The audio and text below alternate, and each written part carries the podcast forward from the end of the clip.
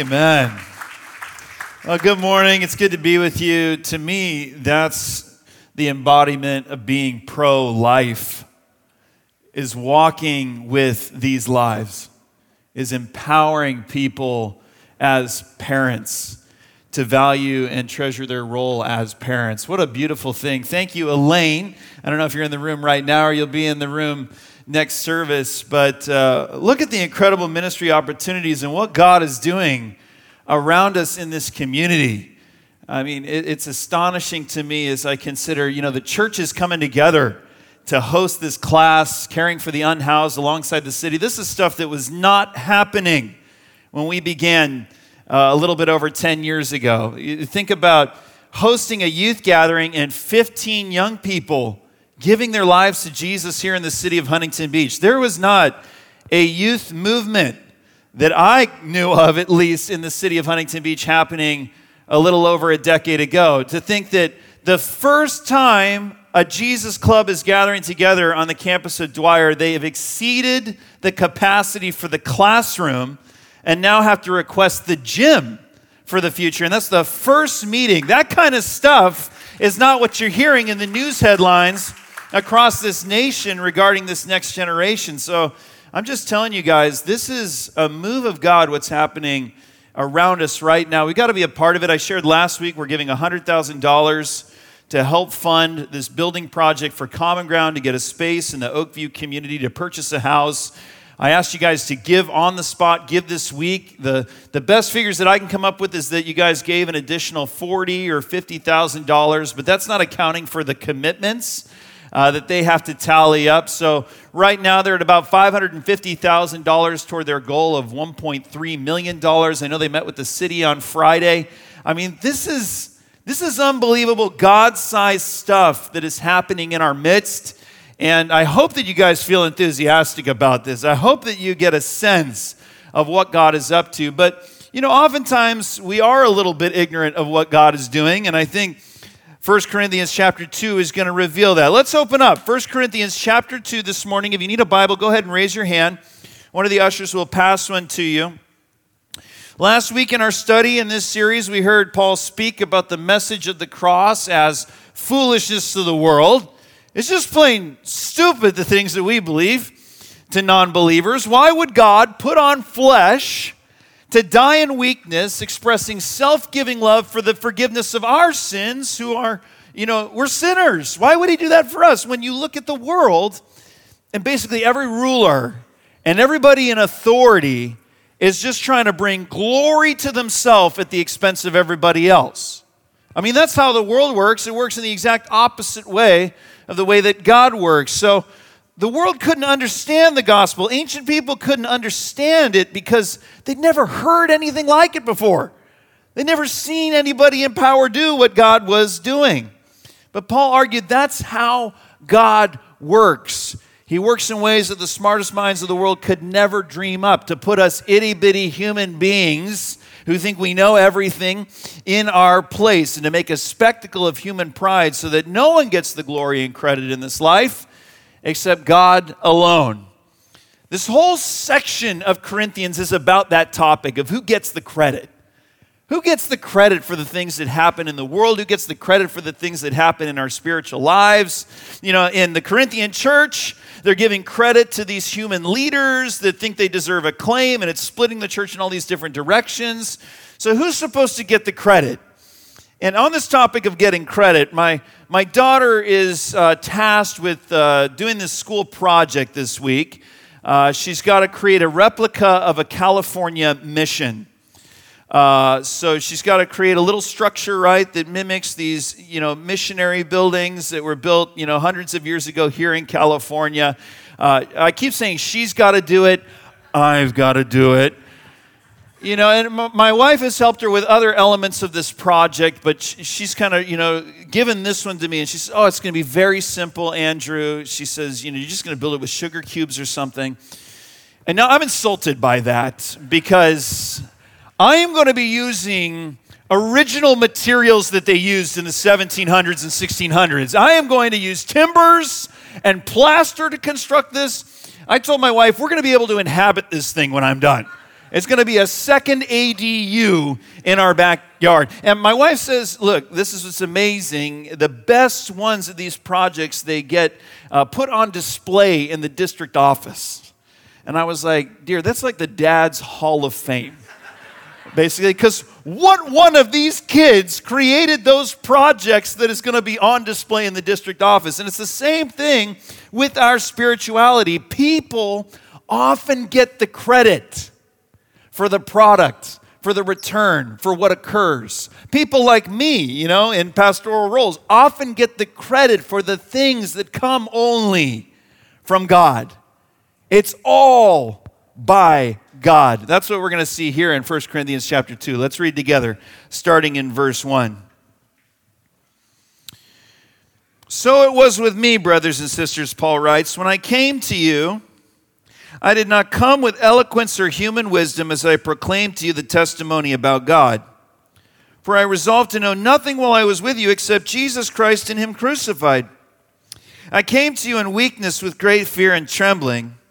My message and my preaching were not with wise and persuasive words, but with a demonstration of the Spirit's power, so that your faith might not rest on human wisdom, but on God's power.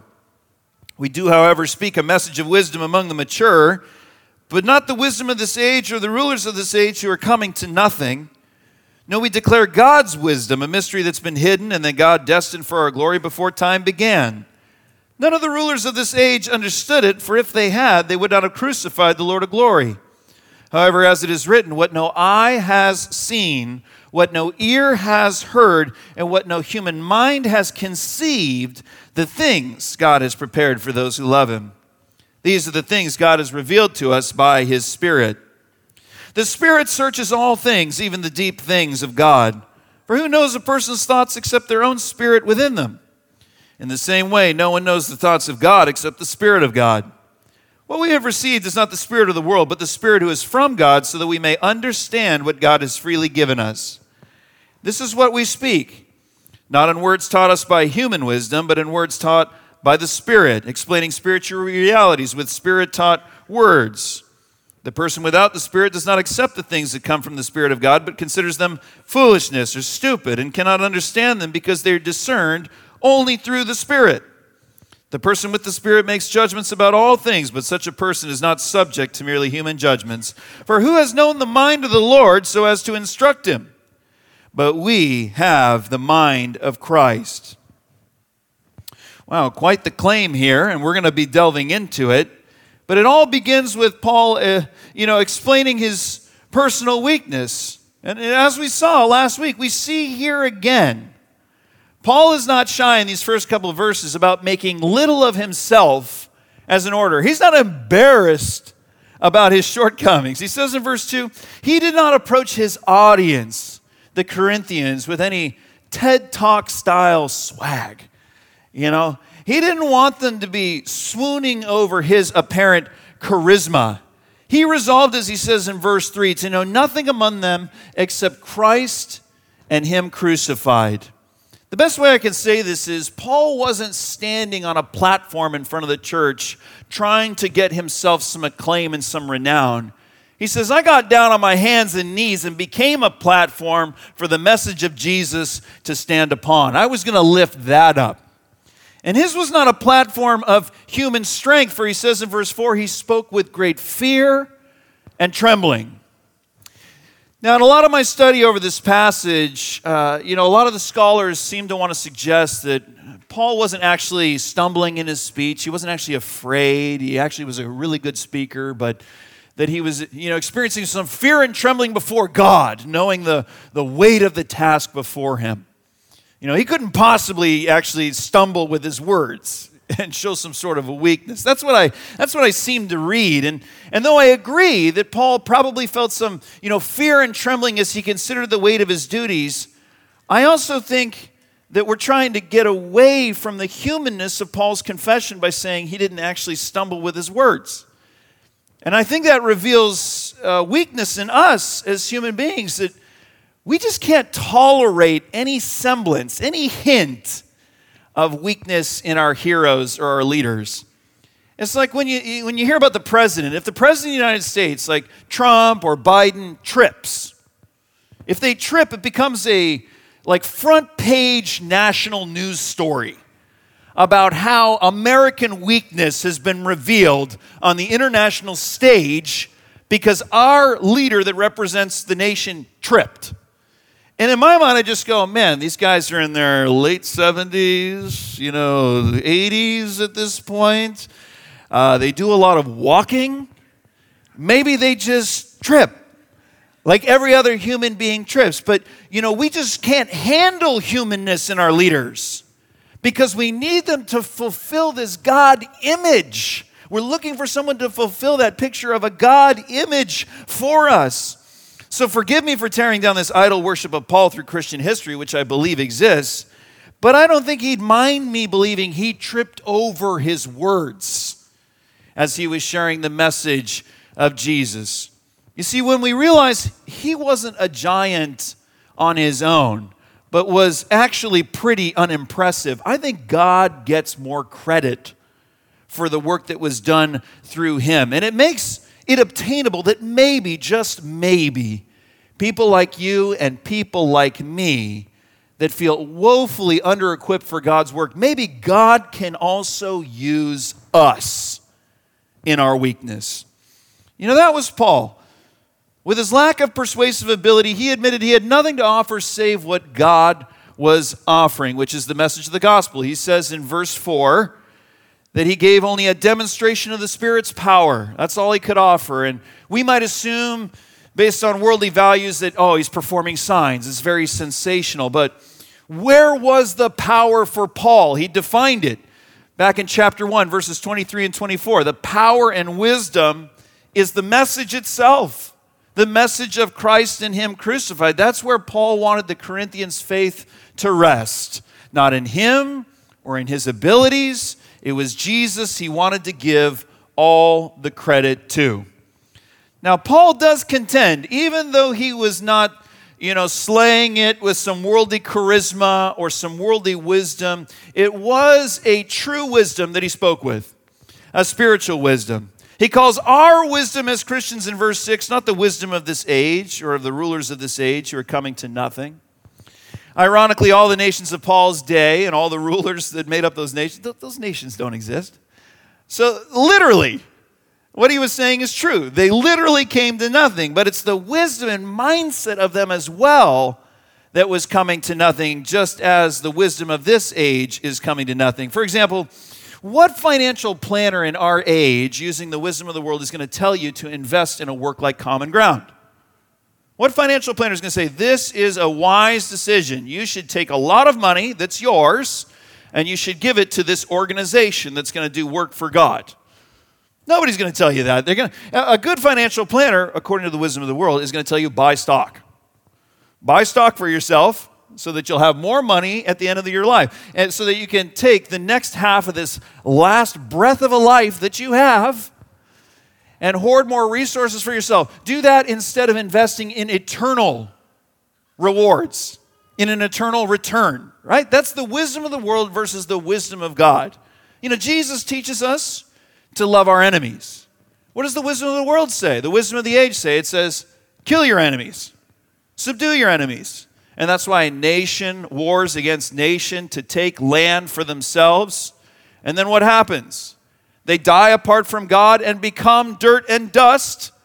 They become part of the land.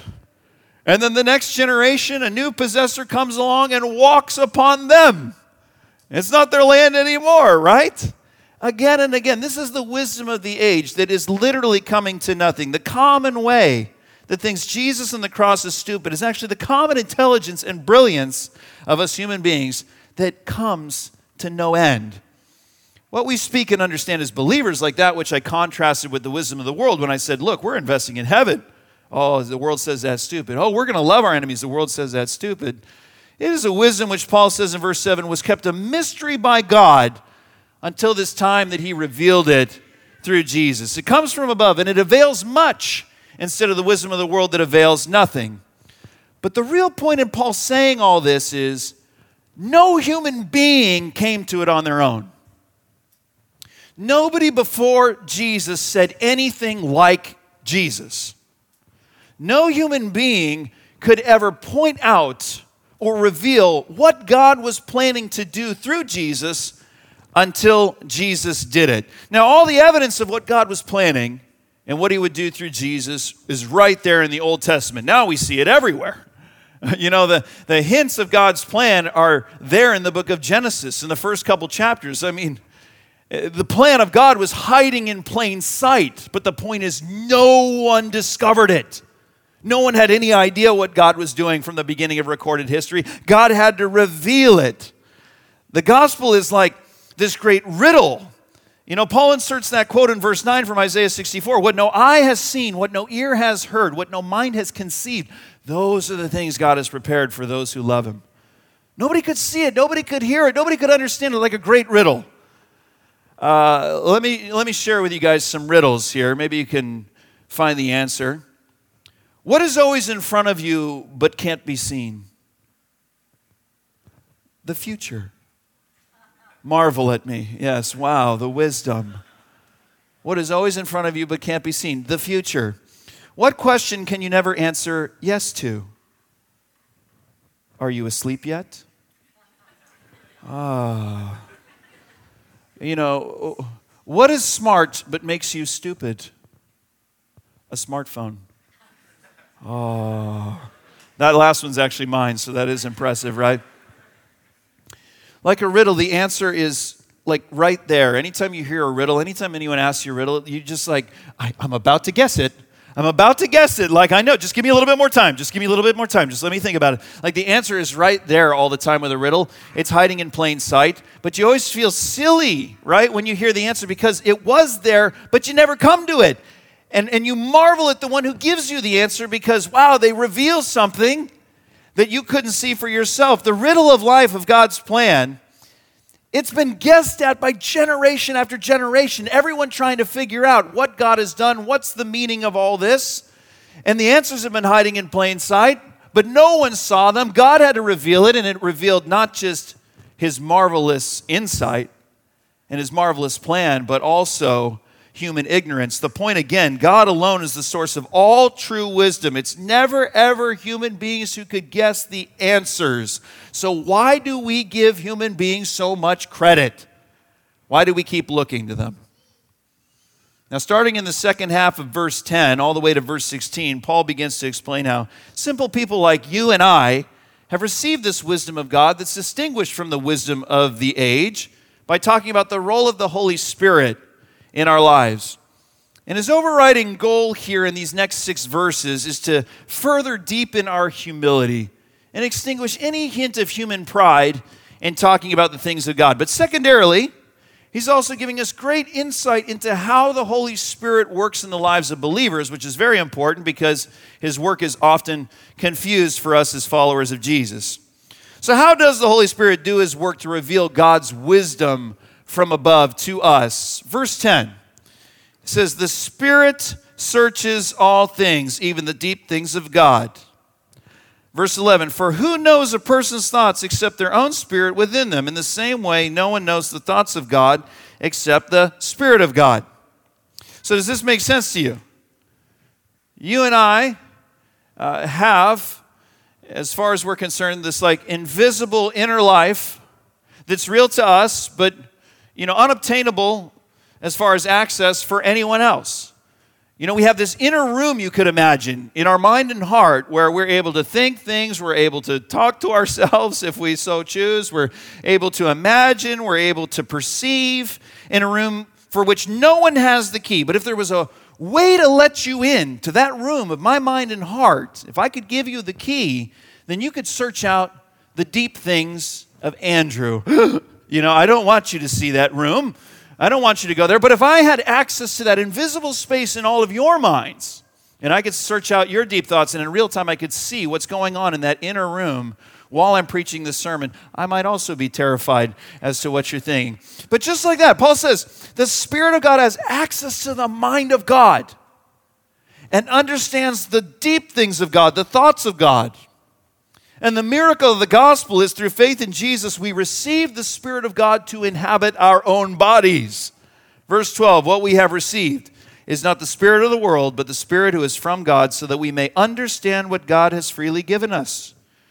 So, what Paul is asserting here and reminding the believers of is nothing less than the everyday supernatural experience of Jesus' followers that is oft neglected. Get this, guys. Through faith, you and I have received the Spirit who has access to the deep things of God, the thoughts of God, and He's now freely sharing it with you and I, like entering into the room of our mind and heart and dialoguing with every single one of us so that we may understand God's thoughts. The Spirit openly speaking and freely sharing to our spirit. That is why Paul could say in verse 5 of chapter 1 we have been enriched with all knowledge and speech because this is what the Spirit of God is doing in our lives. In verse 7 of chapter 1, the first week of the series, I was talking about how we've received every spiritual gift. We lack no spiritual gift. Why? Because of this reality that's being talked about in this chapter. God is not in the business of withholding anything from us. He's not a riddle maker with us, He's not a mystery maker with us, He's a riddle revealer. He's a mystery revealer, a riddle solver. He was given that we might understand what God has freely given to every single one of us His wisdom. Now, how does this dialogue in our hearts and minds work with God? Well, verse 13 this is what we speak, Paul says, not in words taught us in human wisdom. So, not the stuff you go learn at graduate school or you learn in any other institutions of the world, but in words taught by the Spirit, explaining spiritual realities with Spirit taught words. Now, that's a real mouthful right there. But what Paul's saying here in verse 13, he doesn't say, like, guys, now we literally have this other language other than English that only Christians speak in. Paul means the message of the cross, the message of Jesus, are the spirit taught words, are the new realities, are the new concepts, and all that message is a dialect that we could not understand or perceive unless we were enabled to by the Spirit of God. Like yesterday, I sat down at the coffee shop next to a young man in this church community who works in data analytics for financial companies. Or at least that's what I walked away thinking he does because I didn't fully understand what he does. When you start talking complicated language around financial instruments, you might as well be speaking in a different language to me, right? And it's not because he wasn't speaking English, he was speaking English, but the concepts were foreign to me. In the same way, when I talk about loving our enemies because Jesus loved us as sinners, the world hears it in English, but doesn't understand it.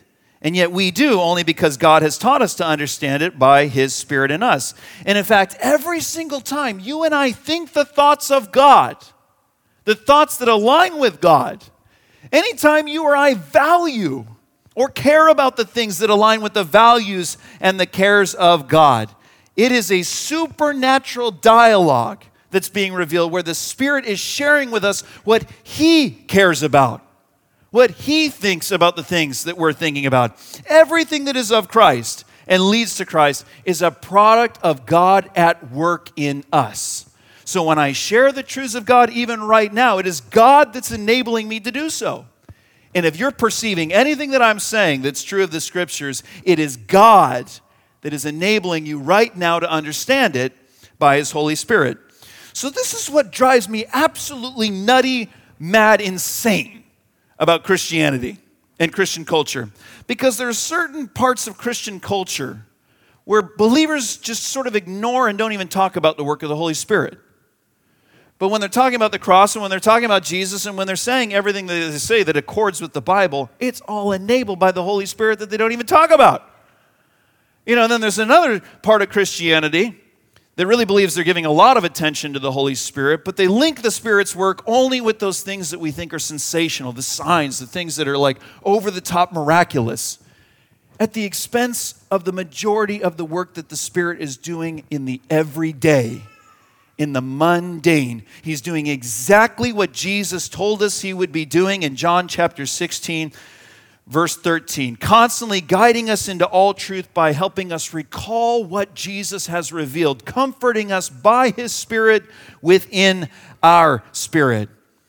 Friends, the Spirit of God is ubiquitous in the Christian life. And that's a big word, but that just means He's everywhere.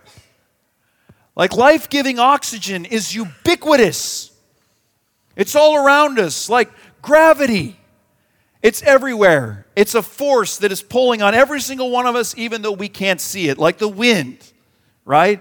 It's invisible to the human eye, but it moves the physical. So the Spirit of God is that oxygen, is the life in our Christianity, is the gravity that grounds us, is the wind of God that moves us in everything. And without that understanding of how common and available the Spirit is, Jesus followers think they have to try super hard and work in really detailed ways to sort of like work up prophecy, you know, and, and to speak something that is of God. You know, and oh, let, us try very hard to say something new and creative, and now, oh, it's God speaking. And they, they try too much. And then on the other side, if we don't realize how common and available the Spirit is, a lot of times we'll work out of insecurity and anxiety. We'll go to share with somebody about Jesus or we'll go to encourage another believer, but we do so without authority. We do so with timidity because we think that what we're saying is coming from us and is hindered by our own weakness.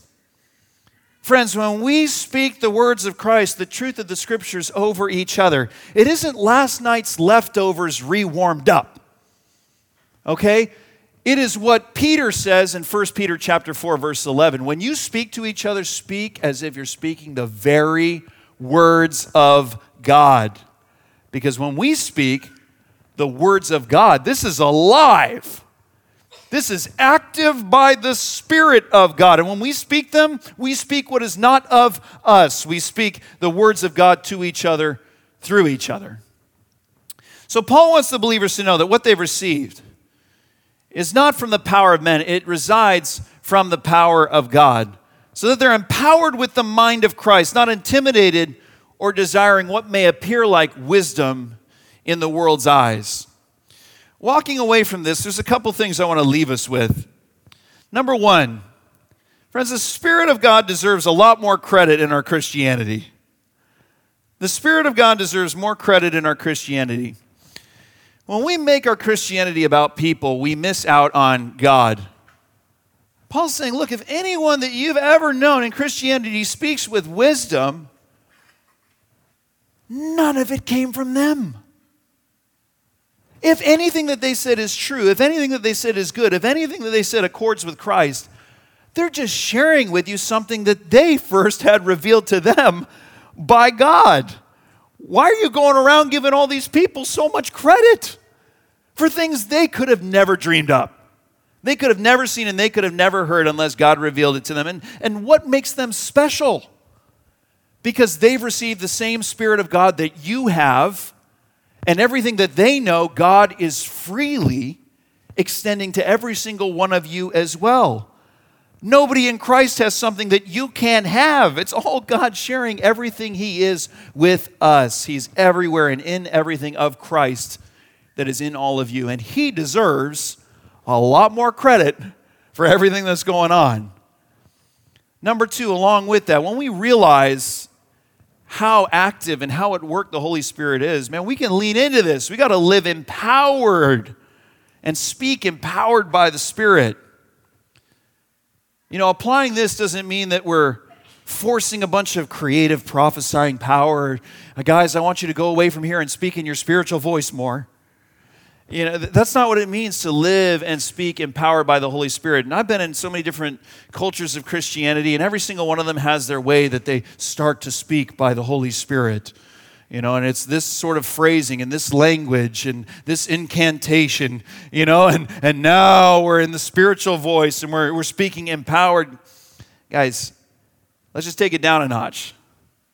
Let's realize that the Spirit enables everything that is of Christ in us all the time. It's He's in us. He's, he's closer to us than our own nose.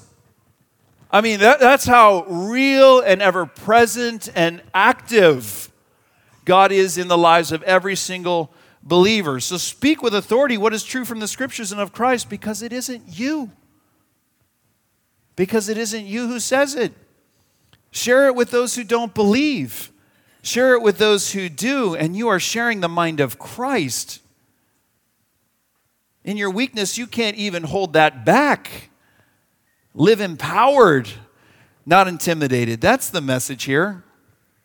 And number three, let's listen and learn the language of God. How do you learn a language? I learned French in high school. What a waste. I mean, I'm sorry if you're French. There's just not a lot of you people here in America speaking French all the time. So, what a waste. I learned French, I forgot French. Je m'appelle Andrew. That's all I've got. Uh, uh, je ne comprends. I don't understand. That's all I got. I said that one a lot, right? That's why I remember it. Guys, why did I forget my French? I forgot my French because I don't hear anyone speaking it any longer around me. We've got to listen to and learn the language of God by exposure to it, by being taught it, by sitting with the scriptures so that we can know what the wisdom of God sounds like so that we can discern it, so that when we're thinking, when we're feeling, when we're perceiving in the room, the inner room of our mind and heart, we can tell the difference between our voice and God's voice. Do you know how you tell the difference? Everything that accords with the truth of the scriptures, with the truth of Jesus, is God's voice. It's not your thoughts, it's a dialogue that God is having with you in the most intimate place in your soul, in your own spirit.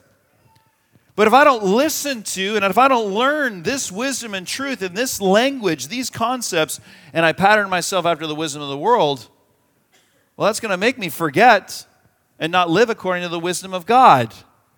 Right? I can't listen to two voices at once. My kids try. Let's both speak at the same time. He's going to understand both of us. I can't listen to two at the same time, much less five, and we can't do the same in our own soul and spirit the wisdom of the world versus the wisdom of God. We've got to silence ourselves. We've got to quiet ourselves before God's word and hear his words and learn and understand and discern the mind of Christ. He's working so that we might freely grasp it. Well, let's pray together. Let's ask for the Lord to deepen these things in our life and let's give him some more credit this morning. Would you pray with me as we move into a time of worship and response out of 1 Corinthians chapter 2?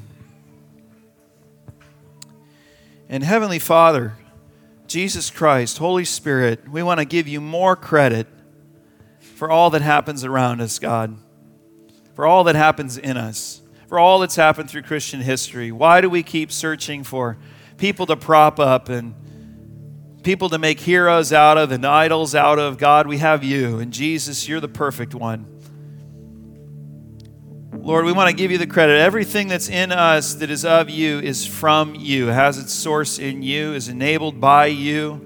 You're at work in everyone and in everything that's a part of your kingdom. You deserve the credit. You deserve the glory. You deserve the honor. There isn't a single pastor of renown, there isn't a single spiritual leader of renown that isn't just sharing something that you've first given them as a gift, as grace that they could have never come to on their own. And that's true of us too, God. So, Lord, we just give you more credit for what you're doing in our life? Would we stop taking credit in our soul and spirit for the things that are you speaking?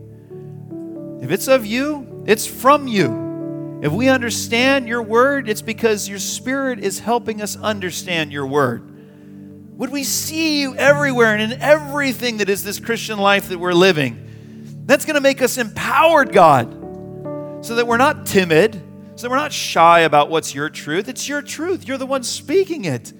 And if it affects something in someone else, it wasn't us, it was you. God, some of us have insecurities. We think, how can, how can I be used to share the gospel with my neighbors? How can I be used to share it with my own kids? We think our weaknesses hold us back. God, sometimes it's our strengths that hold us back because that clouds what you're really doing. Lord, you can use our weaknesses you use Paul's. So, Lord, will we live empowered by your Holy Spirit? Would we speak the words of your truth as if we're speaking your very words because they are your words through us? And help us to be a culture that's learning and listening to your language. We want all of our speech. We want everything we say. We want the way that we relate in our marriages and our friendships to just all be the language of the gospel yeah, we're speaking English, but this community would just be speaking a different language than the rest of this world and the wisdom of this world, but the wisdom that comes from above that's going to yield much in our lives and in the lives of others. Fill us with that wisdom, God. Fill this community with that speech, your speech, God, I pray. In Jesus' name. Amen. Would you stand with me as we move into a time of response and we just spend some time literally giving God the credit